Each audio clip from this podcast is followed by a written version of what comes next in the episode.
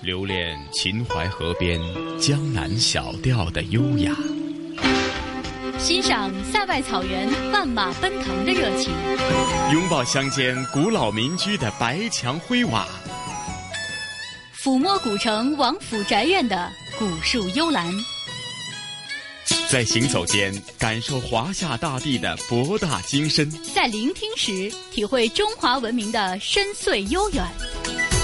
这里是华夏之声台和香港电台普通话台联合制作播出的《魅力中国》。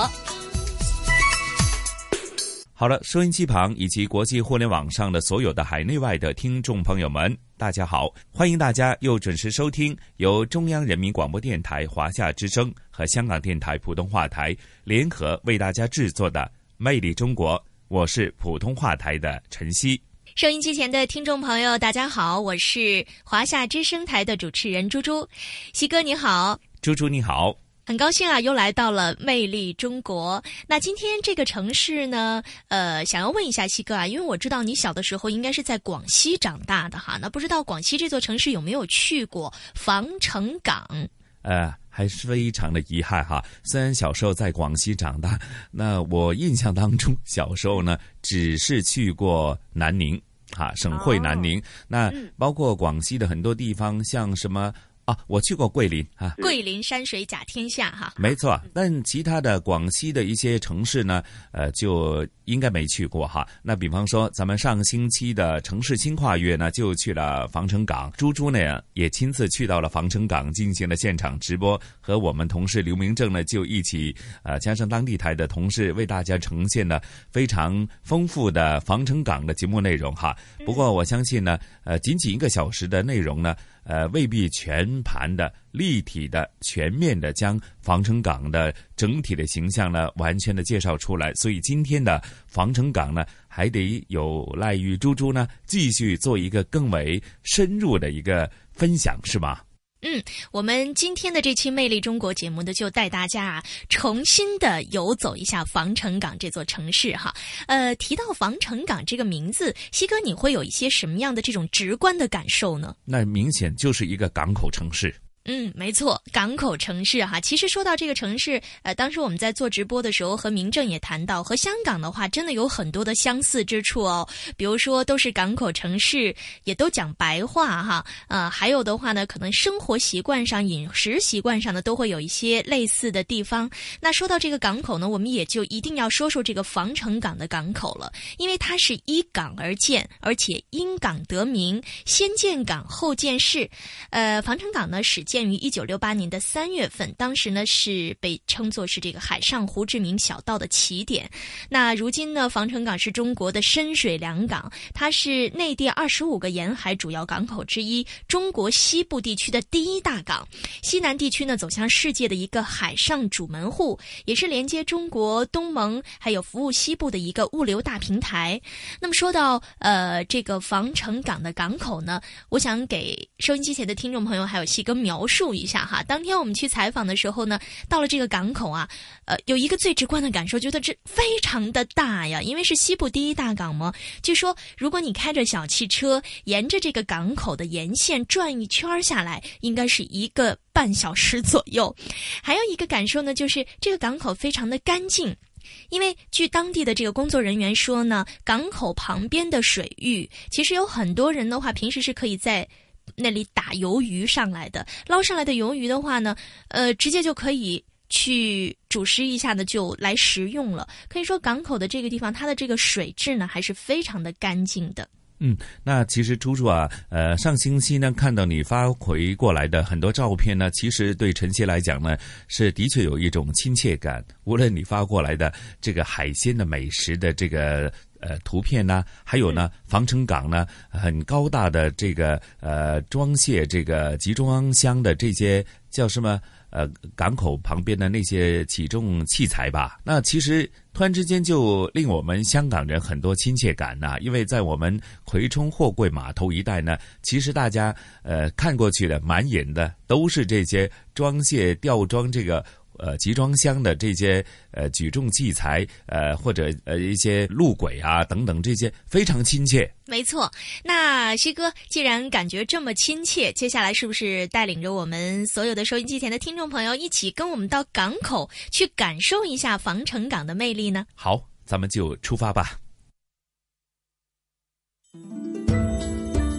碧海蓝天白鹭飞，水墨轻舟入画屏，山水相连听风雨，陆海相通一家亲。最美防城港正在播出。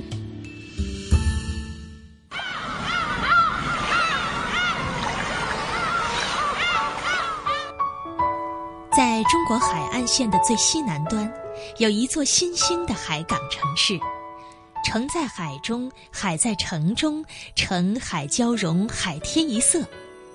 由于它地处中国的西南门户，自宋代以来便有防城之名。这就是美丽的滨海城市防城港。防城港，就其历史来说，是从防城、上思两县演变而来的。远在新石器时代，就有先民已经在这块美丽的土地上生息繁衍。先秦时期，这一带属于百越之地。秦始皇统一岭南后，归秦制之相，汉为合浦郡地。三国至晋仍属于合浦郡地。南朝宋齐时为宋寿县地，属于胶州管辖。梁陈时，这里是宋京郡安京县地，属于安州管辖；而到了隋唐时为钦州辖地。宋代的时候仍隶属于钦州管辖，并开始有防城之称。元明清时隶属于钦州或连州，到清朝光绪十四年划出钦州西部，设置防城县，隶属于广东。人类自古喜欢临水而居，因此很多早期的文明都诞生在有水的地方。有水的地方也就一定有故事，而说到防城港临水而居的故事，就要从谭棚古运河说起了。谭棚古运河位于江山半岛月亮湾附近的谭棚村和谭溪村之间，又称天威窑、仙人垄，因为运河所经之处的仙人坳全部是海蚀结构的丘陵，工程浩大。如果不是仙人，在古代实在难以开凿，所以被称为仙人垄。谭彭古运河宽数米，长约十公里。拦腰穿过了江山半岛，把防城港和珍珠港沟通，海水涨潮的时候就可以通航。运河大部分处于岩石结构、顽壁累累的丘陵地带，沿岸石壁上还刻有许多文字，经千年风雨侵蚀，大多已经模糊不清。那么，谭棚古运河是什么时候修建的？又是为什么要修建呢？在历史上，谭棚古运河又发挥了怎样的作用呢？我们来听听防城港知名文化学者邓贤先生的介绍。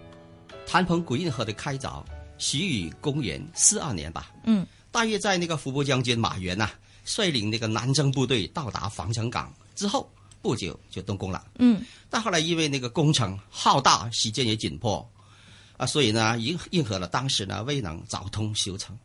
再后来吧，由留守南疆边边陲人的多位将领啊，长期的那个接续的来施工，还是未能完工的。嗯，到了晚唐咸通年间的时候呢，就是那个公元八六零年到那个八七四年这十几年里边吧，啊、由那个当时任这个靖海军节度使的将领高骈木工修建，最终呢完成了这项海上运河的捐巨工程。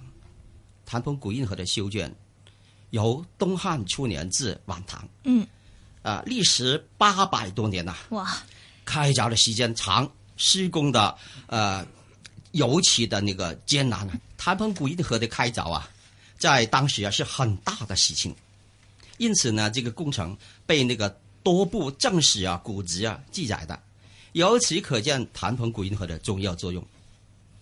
唐书《高骈传》中就有说了，嗯，运河通航后呢，往来舟楫无滞，储备不乏，至今乃至。拿高骈管理南疆边陲时期来说吧，运河的通航对沟通广州等地与安南乃至那个东南亚诸国的贸易往来啊，促进地域经济的发展，安定边陲有重要的意义。可以说，谭鹏古运河在那个碧海丝路的通途上有过贡献。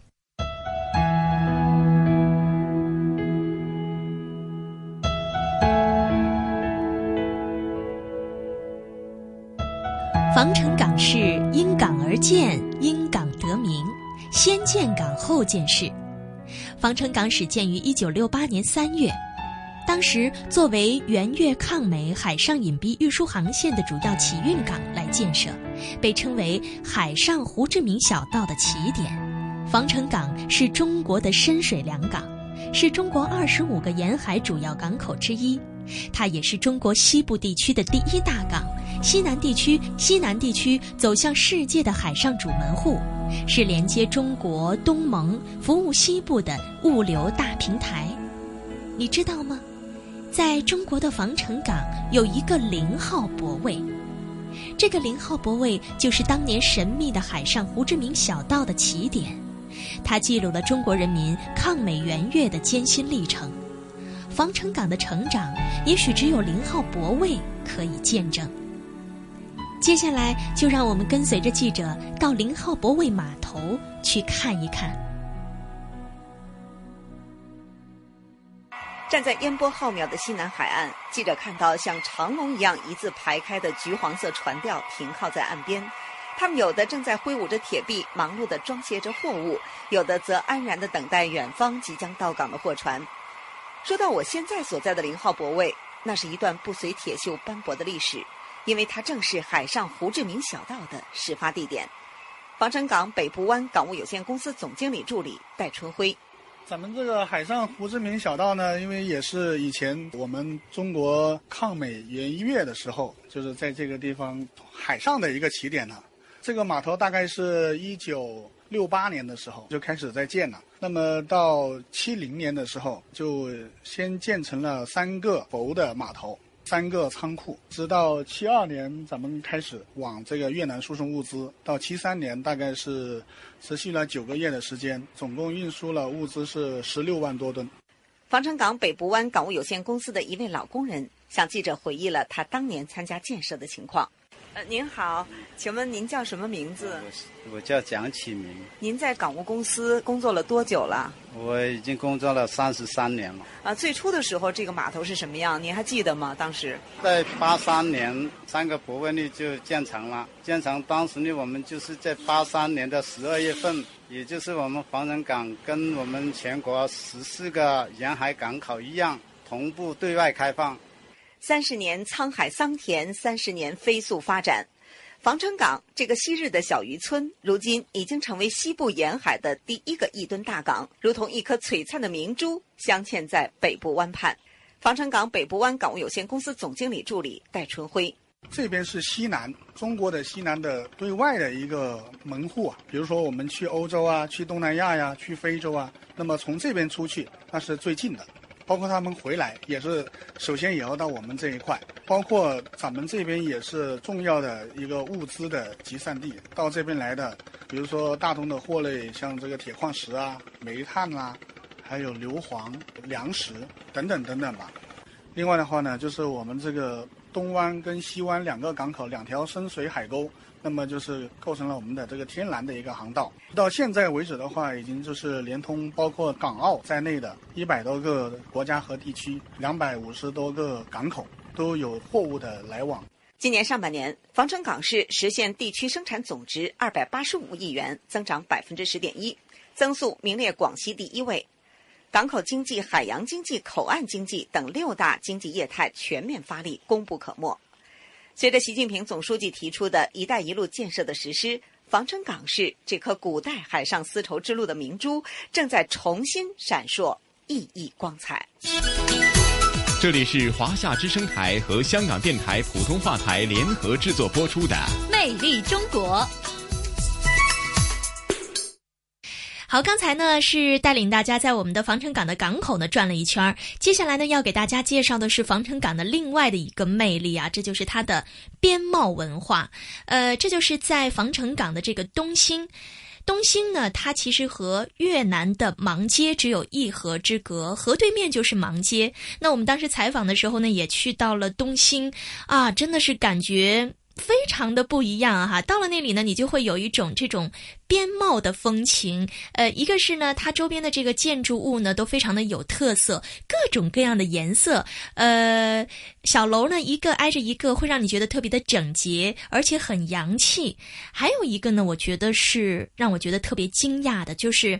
东兴这个地方啊，经过腾讯的这样的一个统计，它是在内地所有的这种互联网加的活跃指数，全国排第二位。很难想象这样的一个边贸小城哈，有着如此活跃的电商市场。那么，不知道西哥听到这样的一些介绍的话，会对他有一些什么样的憧憬呢？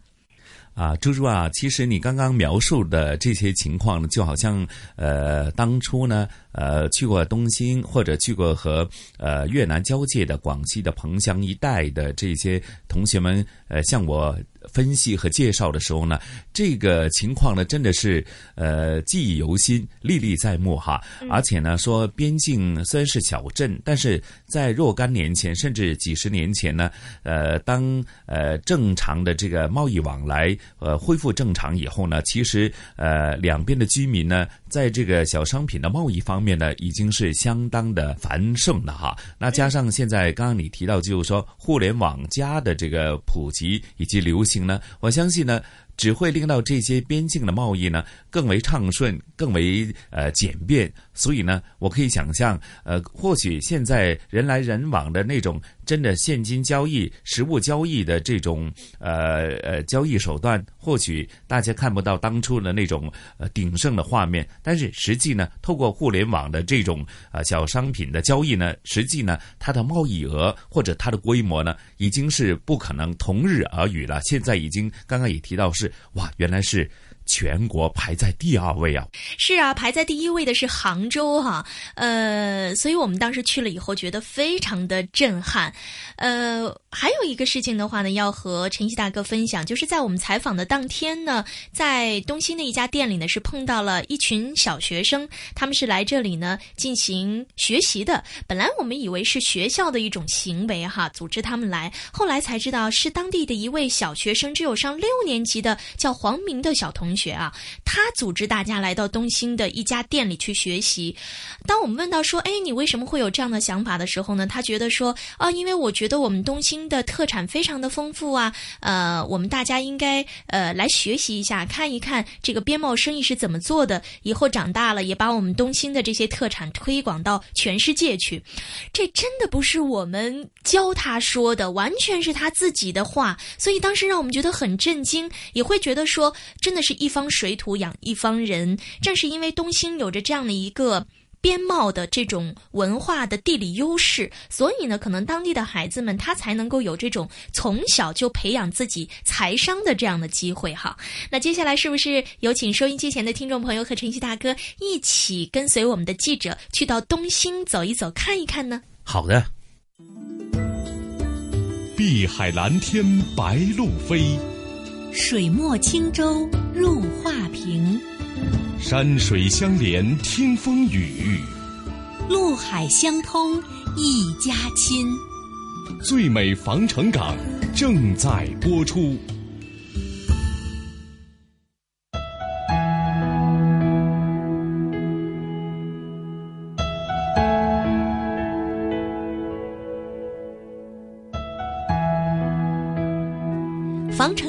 所以叫做防城，就在于它西南门户的特殊战略地位。在今天这样一个和平发展年代，防城港作为边贸城市，焕发出了无限的活力和生机。防城港辖下的东兴市和越南的芒街仅一河之隔，两市以中越友谊桥相连。这座桥仅仅一百一十米。如果运动健将刘翔通过这座桥，用十一秒的时间就能跨过去。东兴市既沿边沿江又沿海，它是中国陆地边境线的起点、海岸线终点的交汇城市，也是中国东盟自由贸易区和两廊一圈、泛北合作一轴两翼的核心地带。东兴是中国与东盟唯一海陆相连的口岸城市。刚才我们提到的这座中越友谊桥叫北仑河大桥。它是连接东兴和越南芒街之间的唯一一座边界桥梁。二十多年来，这座桥默默见证了两岸经贸发展的历史，而许多边民的命运也因桥发生了改变。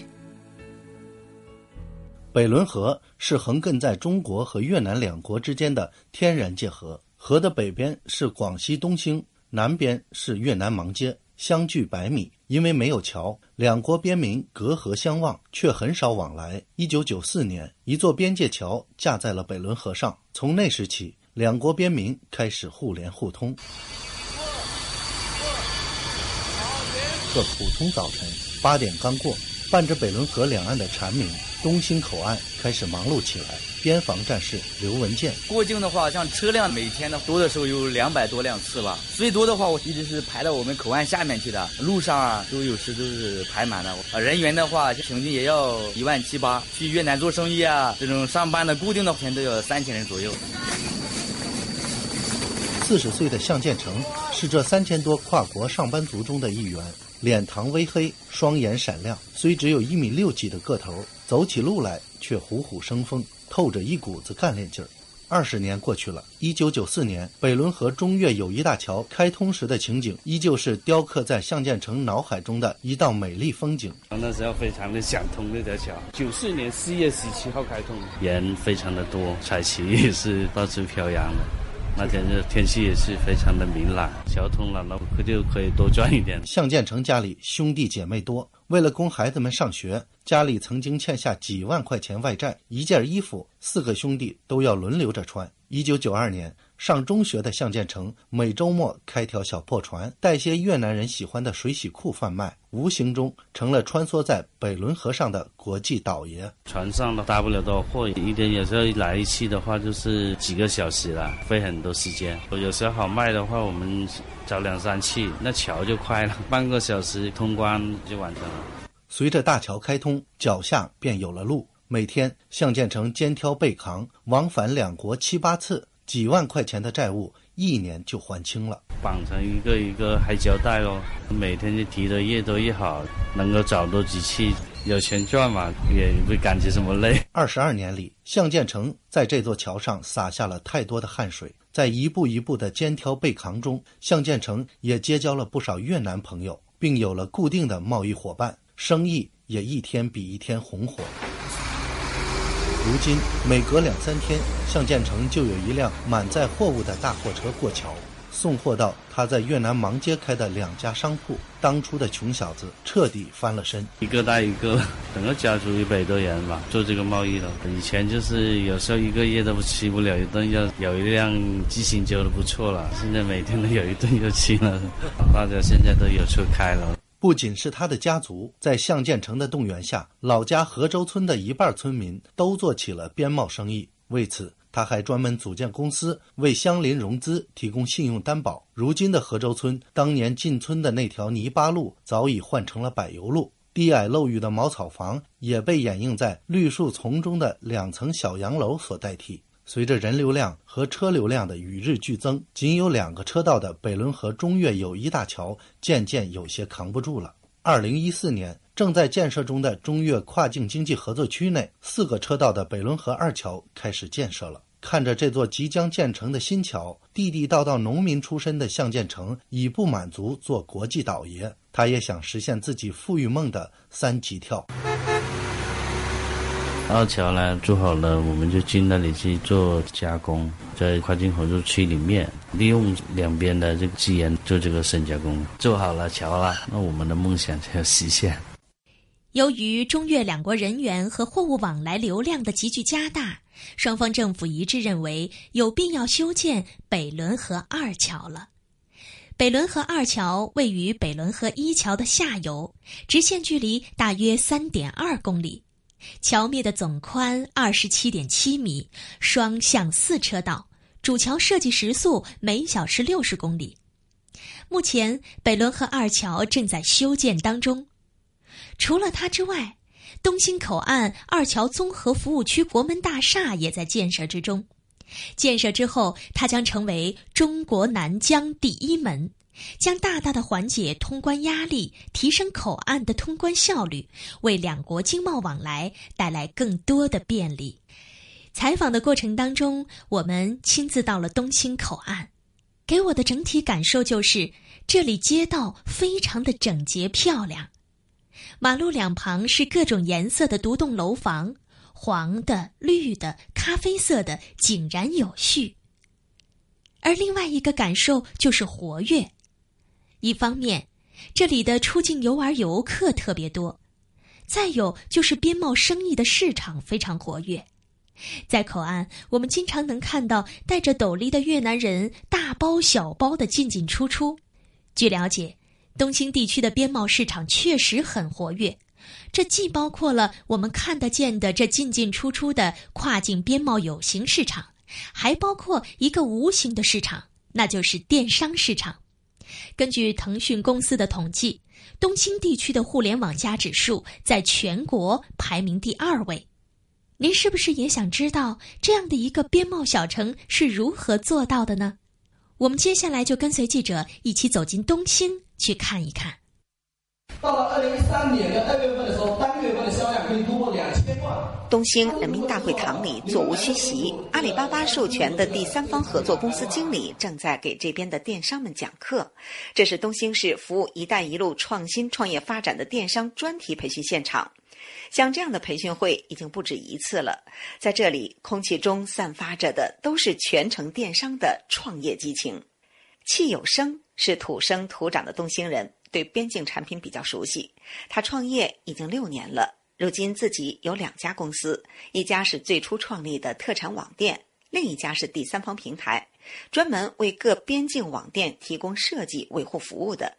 自己团队的成员都是二十来岁的小年轻们。就我都大学的时候一直在创业，我就发现，呃，这个越南那个特产，它也某种程度来讲像是进口的，然后它比那些韩国、日本啊、欧美的便宜很多很多。口感也不错，就刚开始创业的时候，就是跟那个他们零散的一些商家进喽。那进的多的话，就跑越南去跟那个厂家谈，让他们供货给我们喽，这样有一些价格的保证优势嘛。这几年发展都挺好的，资源性的东西还是比较多。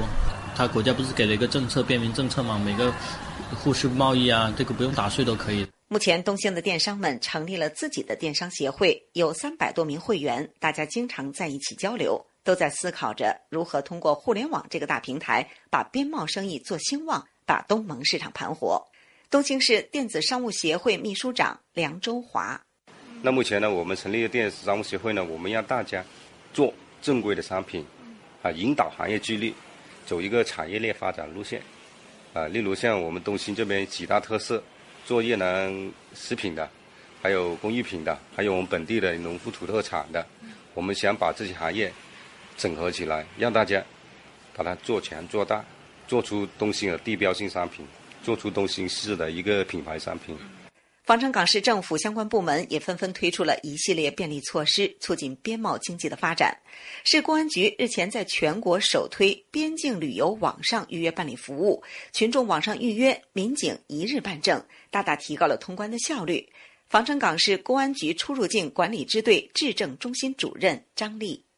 我们自行研发了一个防城港市边境旅游预约办证，呃，这个系统，呃，申请人、旅行社都可以做到你足不出户，利用互联网加的那个特色，就在网上对这个申请材料进行。预审可以缩短了那个时间，然后我们原来办证就是三天吧，然后现在基本上一天，甚至把那个时间可以缩短到一个小时。我们是今年七月十二号开始试运行，到目前为止刚好一个月吧，我们办证量已经达到了两万三千多本。呃，这个数据如果是按以往来讲的话。可能是半年的数据，但是我们一个月已经达到这样的量了，效率提高了。在东陶电子商务展厅采访时，记者还惊喜地发现一群来这里参观的小朋友。这位小朋友叫什么？呃，黄明。呃，你上几年级了？准备六年级。嗯，我听说是你组织这些小朋友过来的，是吗？是的。啊，你为什么这么小小的年纪就有这样一个想法，要带这些小朋友来展示厅来参观这些产品呢？因为我想要大家都了解一下我们东兴的特产，然后把他们推广出去。如果我们推广这些东西出去，他们都会觉得我们东兴是一个很好的地方，都会来我们这里旅游。因为我觉得东兴确实值得让世界关注，那些特产也不比其他地方的什么东西逊色。东兴距离越南边境非常的近，因此两国年轻人的交往、人文的交流也很多。比如每年都会举行界河对歌，每年的正月十五还有中越元宵足球赛等等。近年来到中国留学的越南留学生也是越来越多。接下来我就带您认识一位叫阿勋的越南留学生，听一听他的故事。留学生武文勋来自越南，五官清秀，个高体壮，有着和中国人一样的黑头发、黄皮肤，大家都亲切地称他为阿勋。阿杜阿杜，下车吧！我宿舍的人，都是越南的，对，都是越南。阿勋曾担任过广西民族大学越南留学生会副主席。每年九月新生入学，阿勋也总会忙得不亦乐乎，帮着学弟学妹找宿舍、办理入学手续。阿勋是受爷爷的影响才来到中国留学的，他的爷爷是个中国迷，喜欢中国的文字、茶叶和音乐。在爷爷的熏陶下，阿勋从小就想来到中国留学。他的第一个梦想就是要学会汉语。后来终于如愿，阿勋本科选择了对外汉语专业。为了尽快学好中国语言和文化，阿勋可没少费心思。跟中国同学玩，天天到他们宿舍那边跟他聊啊。我有些我真的听不懂他们说什么，就我就拿我的话题过来，就引导他们走。就我一个人是留学生。七十二个中国学生，一年之中我就把所有东西 全都学光。除了找同学交流，阿勋还主动找学校的保安、保洁的阿姨聊天。慢慢的，他不仅学了一口流利的普通话，还学会了广东话，交了很多好朋友。经常帮我们打扫那个阿姨，她每次做饺子，她都叫我下来，还教我怎么做饺子，然后我开始学。她做的真的很好吃。课余时间，阿勋特别喜欢看中国武侠片。他的第二个梦想是想成为中国功夫高手。我从小已经很喜欢中国的武侠片，现在你到越南，就每一个家庭都会有武侠片的。周润发，我外婆特别喜欢他，很帅气。来到中国以后，阿勋跟着大学老师学习了太极拳和咏春拳，他感觉到。中国功夫不仅能强身健体，还蕴含着中华传统文化的思想精髓。转眼间，阿勋已经在中国留学六年。本科毕业后，他获得了中国政府奖学金，继续攻读硕士。每逢假期，他都会主动找一些公司实习当翻译。已经从一个中国迷变成了一个中国通，因此他也有了第三个梦想，就是组织家里的兄弟姐妹们一起来到中国做生意，发展中越贸易。其实广西在跟越南的，或者甚至到那个云南跟越南的，或者边界几个国家的话都非常好，特别是生意特别密切。在阿勋的影响下，弟弟、表弟、表妹们都陆陆续续的来到中国留学。这些来自异国他乡的年轻人，也都把中国当成了自己的第二故乡。阿勋，我中国好朋友很多。就是几个哥们玩的特别好，我收获很大，真的，我青春是属于中国这边的。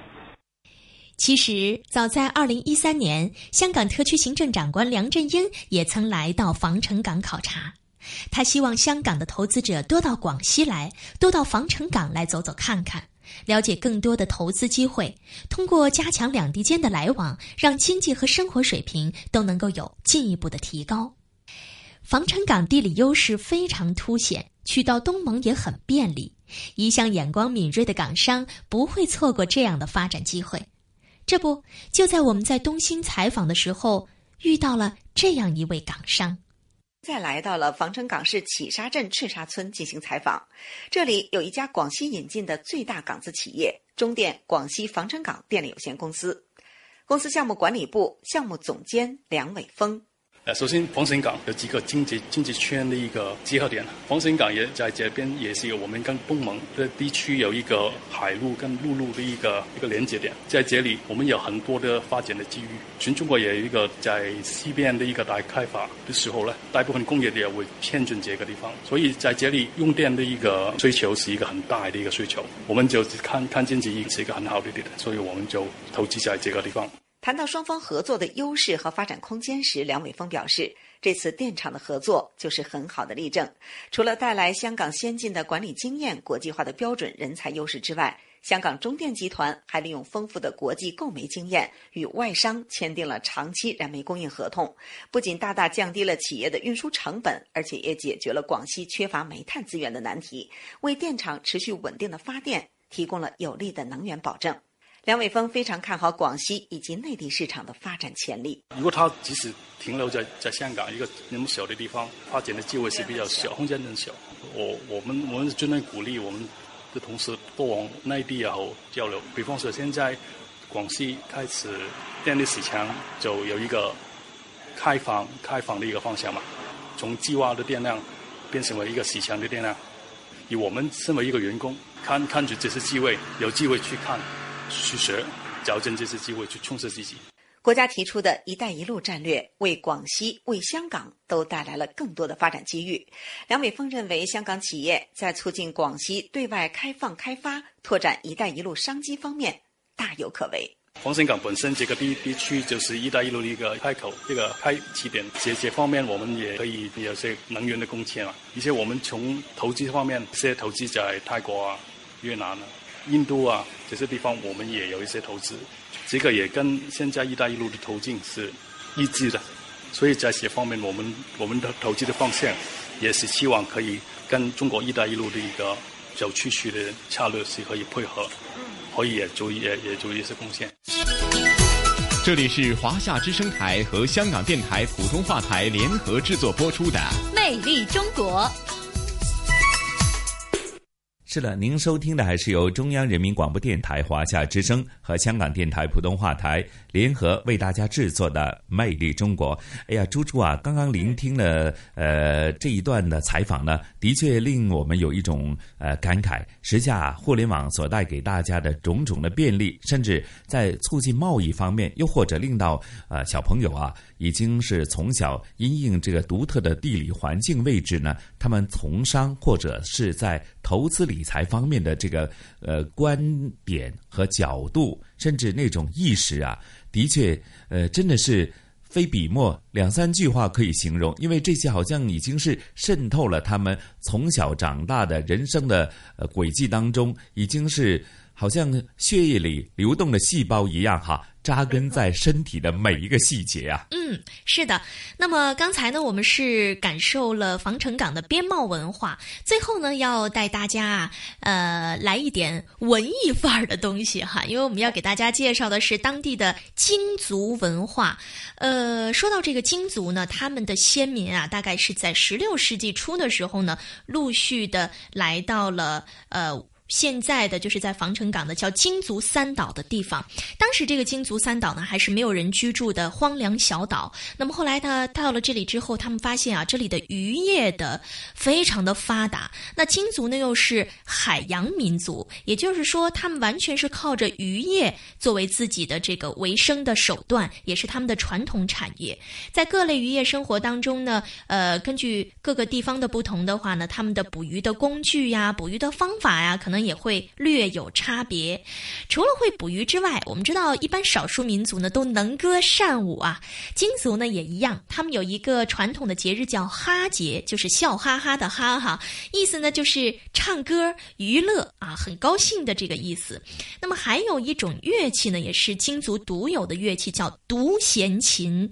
呃，顾名思义啦，独弦就是只有一根琴弦，但是呢，它的音色。却听起来的话，无论是高音、中音和低音的话呢，都没有丝毫的影响。高音非常的洪亮，中音很圆润。低音也很饱满，所以呢，嗯，让我们会感觉到这个民族啊，不仅是很勤劳，同时呢还很文艺。接下来呢，就让我们共同的走进防城港，来领略一下京族的文化。好的，感受一下他们呃非常独特的这个少数民族的这种风情，甚至呢感受他们从中所流露出来的呃靠海为生和海洋有着密不可分的关系的海洋文化。它是北部湾畔的璀璨明珠，它是西南开放的重要门户，东盟逐梦新跨越，直挂云帆济沧海，最美防城港正在播出。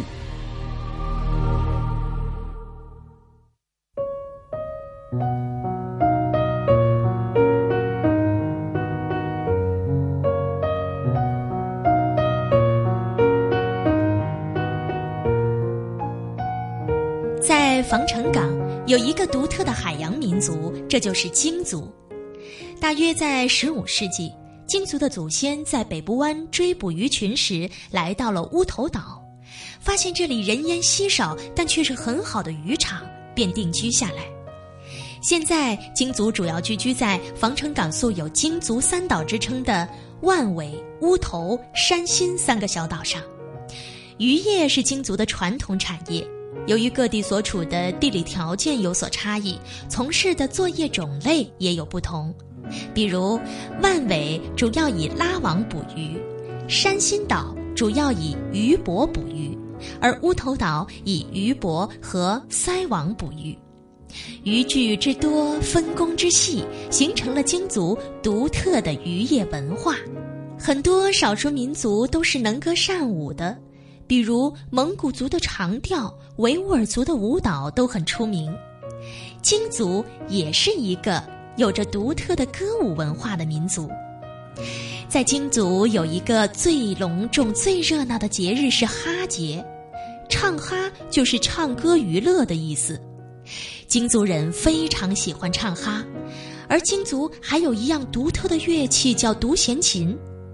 别看它只有一根琴弦，但是却具有柔和优美的音色。接下来，就让我们走进中国这唯一的海洋民族——京族。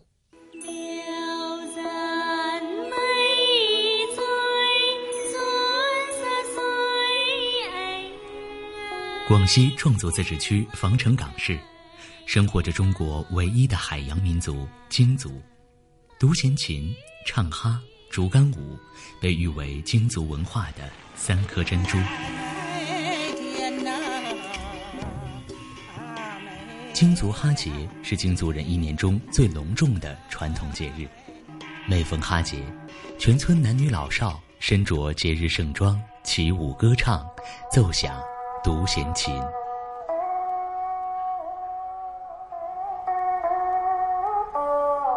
我们京族独弦琴是祖传过来的，独弦琴弹奏了起来，就像我们这个京族唱歌了这样，已经都是我们的生活的一部分了。他叫阮志成，自幼跟随爷爷独弦琴传承人阮世和弹奏独弦琴。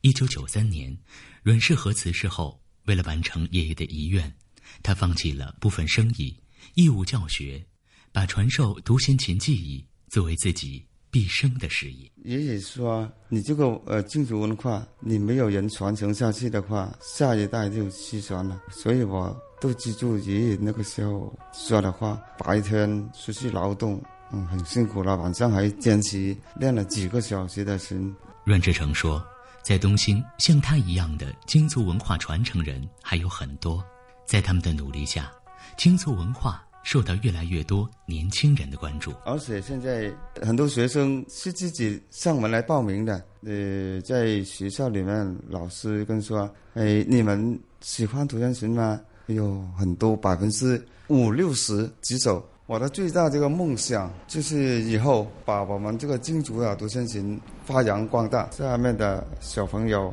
一代一代传下去。近年来。防城港市高度重视京族民族文化的保护和传承，阮志成自豪地说：“现在的万尾村处处都有京族的传统文化特色。如今，京族独弦琴、京族哈节都已经成为国家级非物质文化遗产。一张张京族文化名片，也带着京族人的梦想，走出京族三岛，走向全国。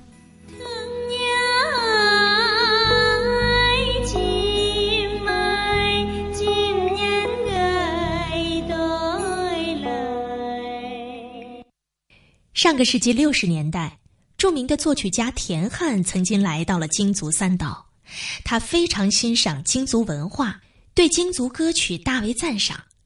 接下来，就让我们跟随着著名作家张化生的散文作品《多情的京族三岛》，去领略一下田汉老人眼中的京族三岛的魅力。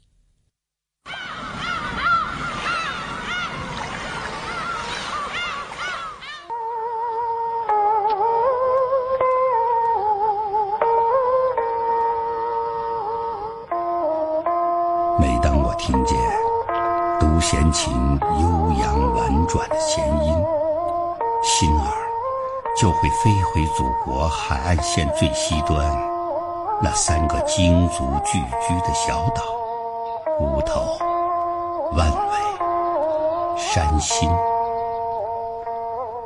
人们习惯地称它“京族三岛”。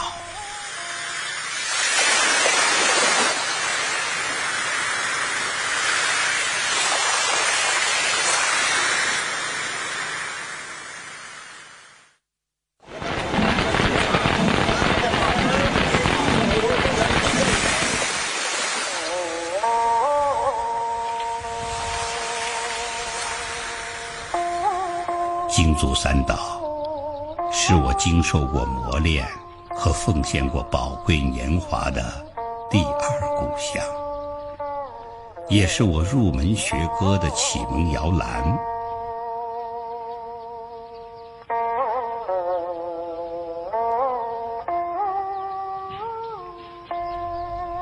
在这片金色的沙滩上，我曾撒下过一串串。耕耘播种的苦涩汗珠，留下过一行行筑堤拦海的沉重脚印，也失去过不少花色绮丽的彩贝，倾听过金家歌海无比美妙多情的涛声。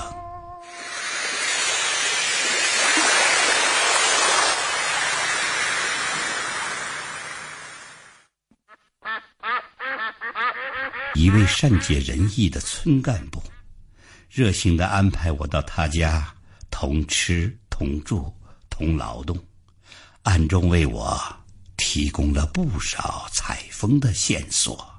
他带我走进陌生的竹寮，踏上广阔的海滩，投身大海无边的怀抱。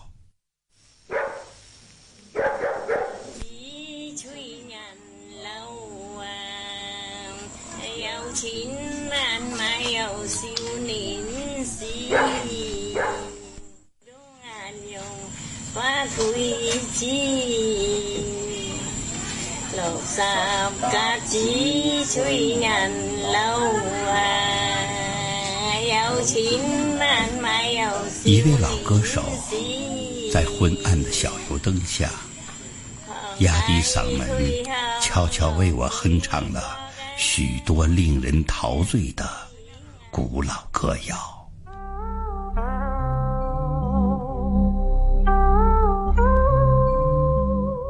从老歌手深情灼热的眼光和悦耳动心的咏叹中，我才赫然发现，在惊涛骇浪中强悍无畏的金家儿女，踏歌滩头月下，竟是那般的委婉温柔。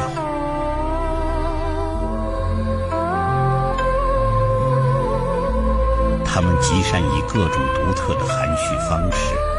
巧妙地表达自己的纯真情爱，倾吐难以言传的海誓山盟。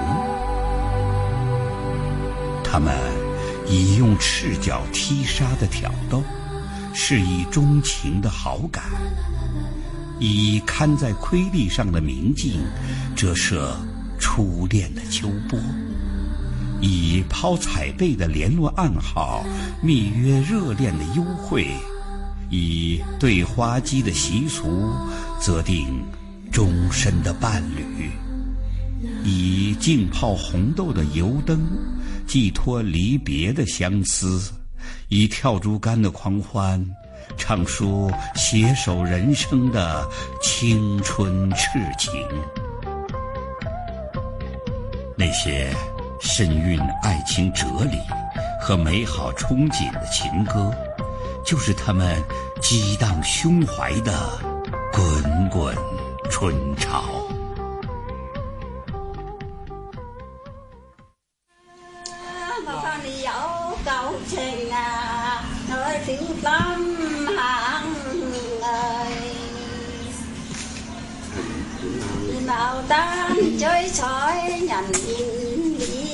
有人把情歌比作金珠三岛飘忽不散的灵魂，金家儿女不论走到天涯海角，耳畔都会回荡起这些温暖肺腑的乡曲。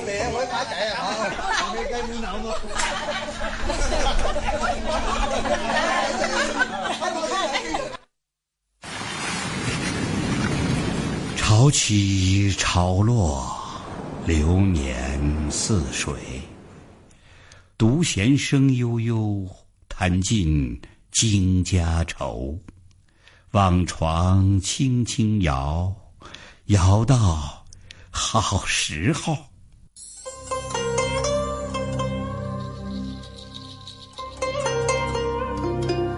从昔日荒凉的小渔村，到今日繁荣的海港城。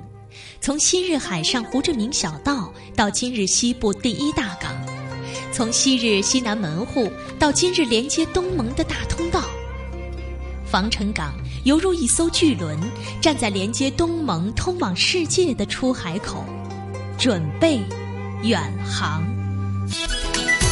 这里是华夏之声台和香港电台普通话台联合制作播出的《魅力中国》。